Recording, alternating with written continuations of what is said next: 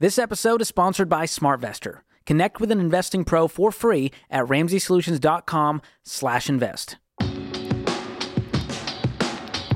You're listening to Ramsey Everyday Millionaires, where we talk investing, retirement, building wealth, and outrageous generosity. Jason is in San Antonio, Texas. Love your town, Jason. What's up? Start off by thanking you. You've uh, changed my life. Um, on our last three real estate transactions, we've definitely been blessed, and we are on baby step seven.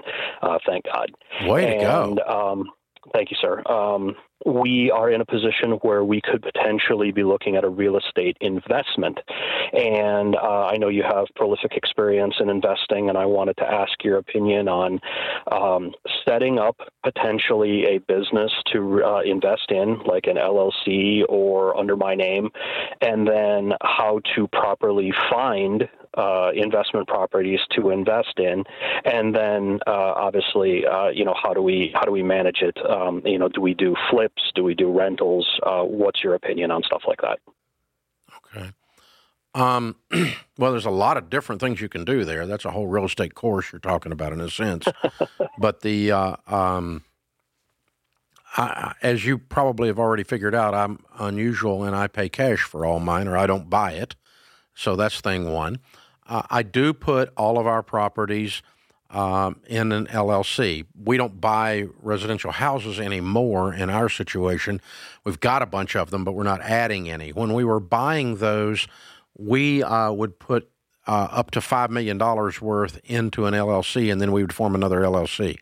The reason for that is if an LLC owns the rental house, the tenant gets drunk and falls off the porch and decides it's your fault and sues you, they have to sue the owner of the house, which is the LLC. Exactly. Okay. And if they were to win, they can take what that LLC owns, but nothing else. So your So other assets, like your personal residence, are then protected. So by putting your properties up to a certain point in an LLC, and then it, it, once the target on the LLC gets too big, you do another LLC. So I've got a bunch of them. Like I've got one building that's a $15 million office building, it's its own LLC. Okay? Right. You see what I'm doing? But if somebody falls over there, the worst case scenario, if they get past the insurance, they get past me pipe paying lawyers to sue them for being stupid, and so on, eh, the most they're going to get is that building. You follow Right. me? Yes, So if you're going to buy a house or two, form an LLC, throw them in there. Now, then, as far as whether you're flipping them or whether you're uh, holding them, then that's a completely different strategy in, in terms of w- what you're looking for uh, and what you want to do and that kind of stuff. Flipping is um, been made famous, of course, by cable television. Everybody thinks they're Chip and Joanna. and um, I've probably done 2,000, 1,500 flips in my life, but mostly in another life before I did this. I hardly ever sell a piece of real estate now. I buy it and hold it forever.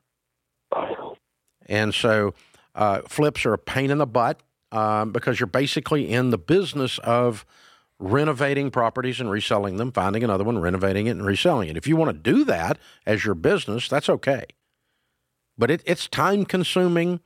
You know, you're running subs, you're running paint colors, picking faucets. It's like building a dadgum house. You know, I mean, you're, you're going to pick roofs, you're going to do all these things, and then pull building permits. You're going to have to do all this stuff, depending on how much work is being done to the house and in and the proximity or to a, a city, the, the municipality that you got to do that. So you got to go through all that stuff.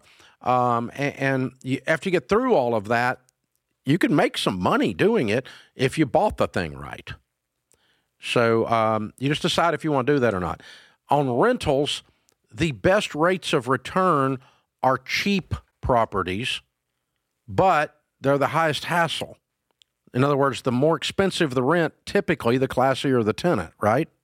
More stable. Yeah, and the more stable. But if you got lower income property, you know, you're having to fight all kinds of other misbehaviors and other stuff in the properties, but the returns are excellent. Uh, so So right ha- now, I'm looking factor. at about Hassle factor. 120, 125,000 is about what we have left over from the most recent sale. Okay. And I I just parked it in an S and P, not knowing what to do with it. Yeah, but we that's can fine. take that and buy So- you know buy one or, or if you want to buy one and flip it or you and and roll it up into something but think about what it is you want to own for 10 years if you're buying a rental right. and Make from sure personal experience i'll tell you you you know you're a brand new landlord you don't want to deal with lower income property it's a pain in the butt i mean you it's it becomes its own business it's your own you have to have a, a, a brain adjustment when you do it because you have to think different um, but it, you know, all the all the residential I have today is is really high end single families, and I don't know how I got like ten or fifteen of them. I don't have a bunch of them. Most of our stuff is commercial. So all of that to say, you just got to decide what you want to do. The, but the more, don't underestimate the hassle factor of what you're stepping into. A flip is a big hassle. I'm telling you, you can make some money, but it's a job uh, you know, dealing with lower income people, you can make a great rate of return, but it's a hassle. It becomes a job and it requires a cultural adjustment in your brain because they're it's a different um, psyche that you're dealing with as a customer. And so, um, you know, by and large, not all the time, but as a generalization, uh, call it a stereotype if you want to. But then, uh, uh, and then the same thing on the other end. So, but if you're going to buy something to hold, look at it and go, how's this going to age in 10 years? Is it already 50 years old? Ooh.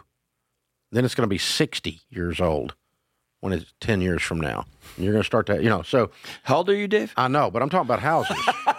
I mean, I look at the house I grew up in and I think that stinking house, how old it is now. Oh yeah. You know, I mean, wow. I wouldn't buy that house. Oh yeah. Uh, uh, you know, I, that's that's old. Yeah. Same the one I grew up in. Yeah. You know, so that that's the thing.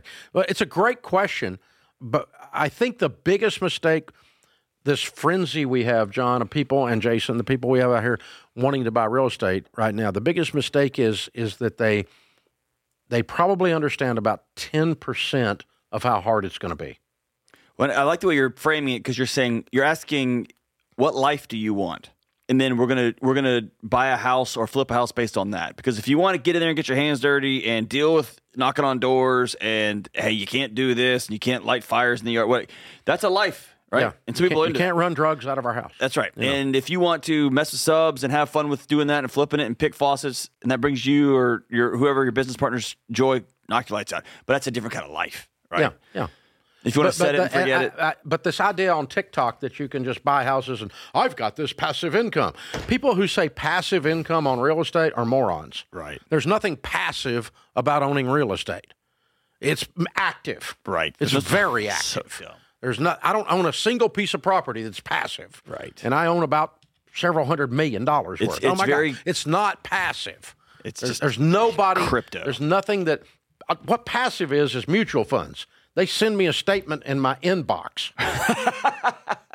that's all I deal with. There's that, that's passive, but no, there's not any. There's no real estate passive income. That's a that's a that's somebody trying to sell you a get rich quick seminar on TikTok or TikTok or whatever the flip it is. You know, so that that's the you know you, you just real estate is a wonderful investment, but do not go into it, folks, with rose colored glasses thinking it's going to be easy. It's a process. you're going to get rich quick. It's not quick. It's not easy. There's a hassle. It's not a pro. It's a problem. It's you know. It's like starting your own business. It's the it's the meanest boss you'll ever work for in your life. The guy will work you into the ground. You know. Don't start your own business and think it's going to fix all your problems. It just makes all your problems come home to on your plate. Thanks for listening to Ramsey Everyday Millionaires. Need help with your investments? Connect with a SmartVestor Pro at ramseysolutions.com/invest or click the link in the show notes. Ramsey Solutions is a paid non-client promoter of participating pros. Learn more at ramseysolutions.com/smartvestor.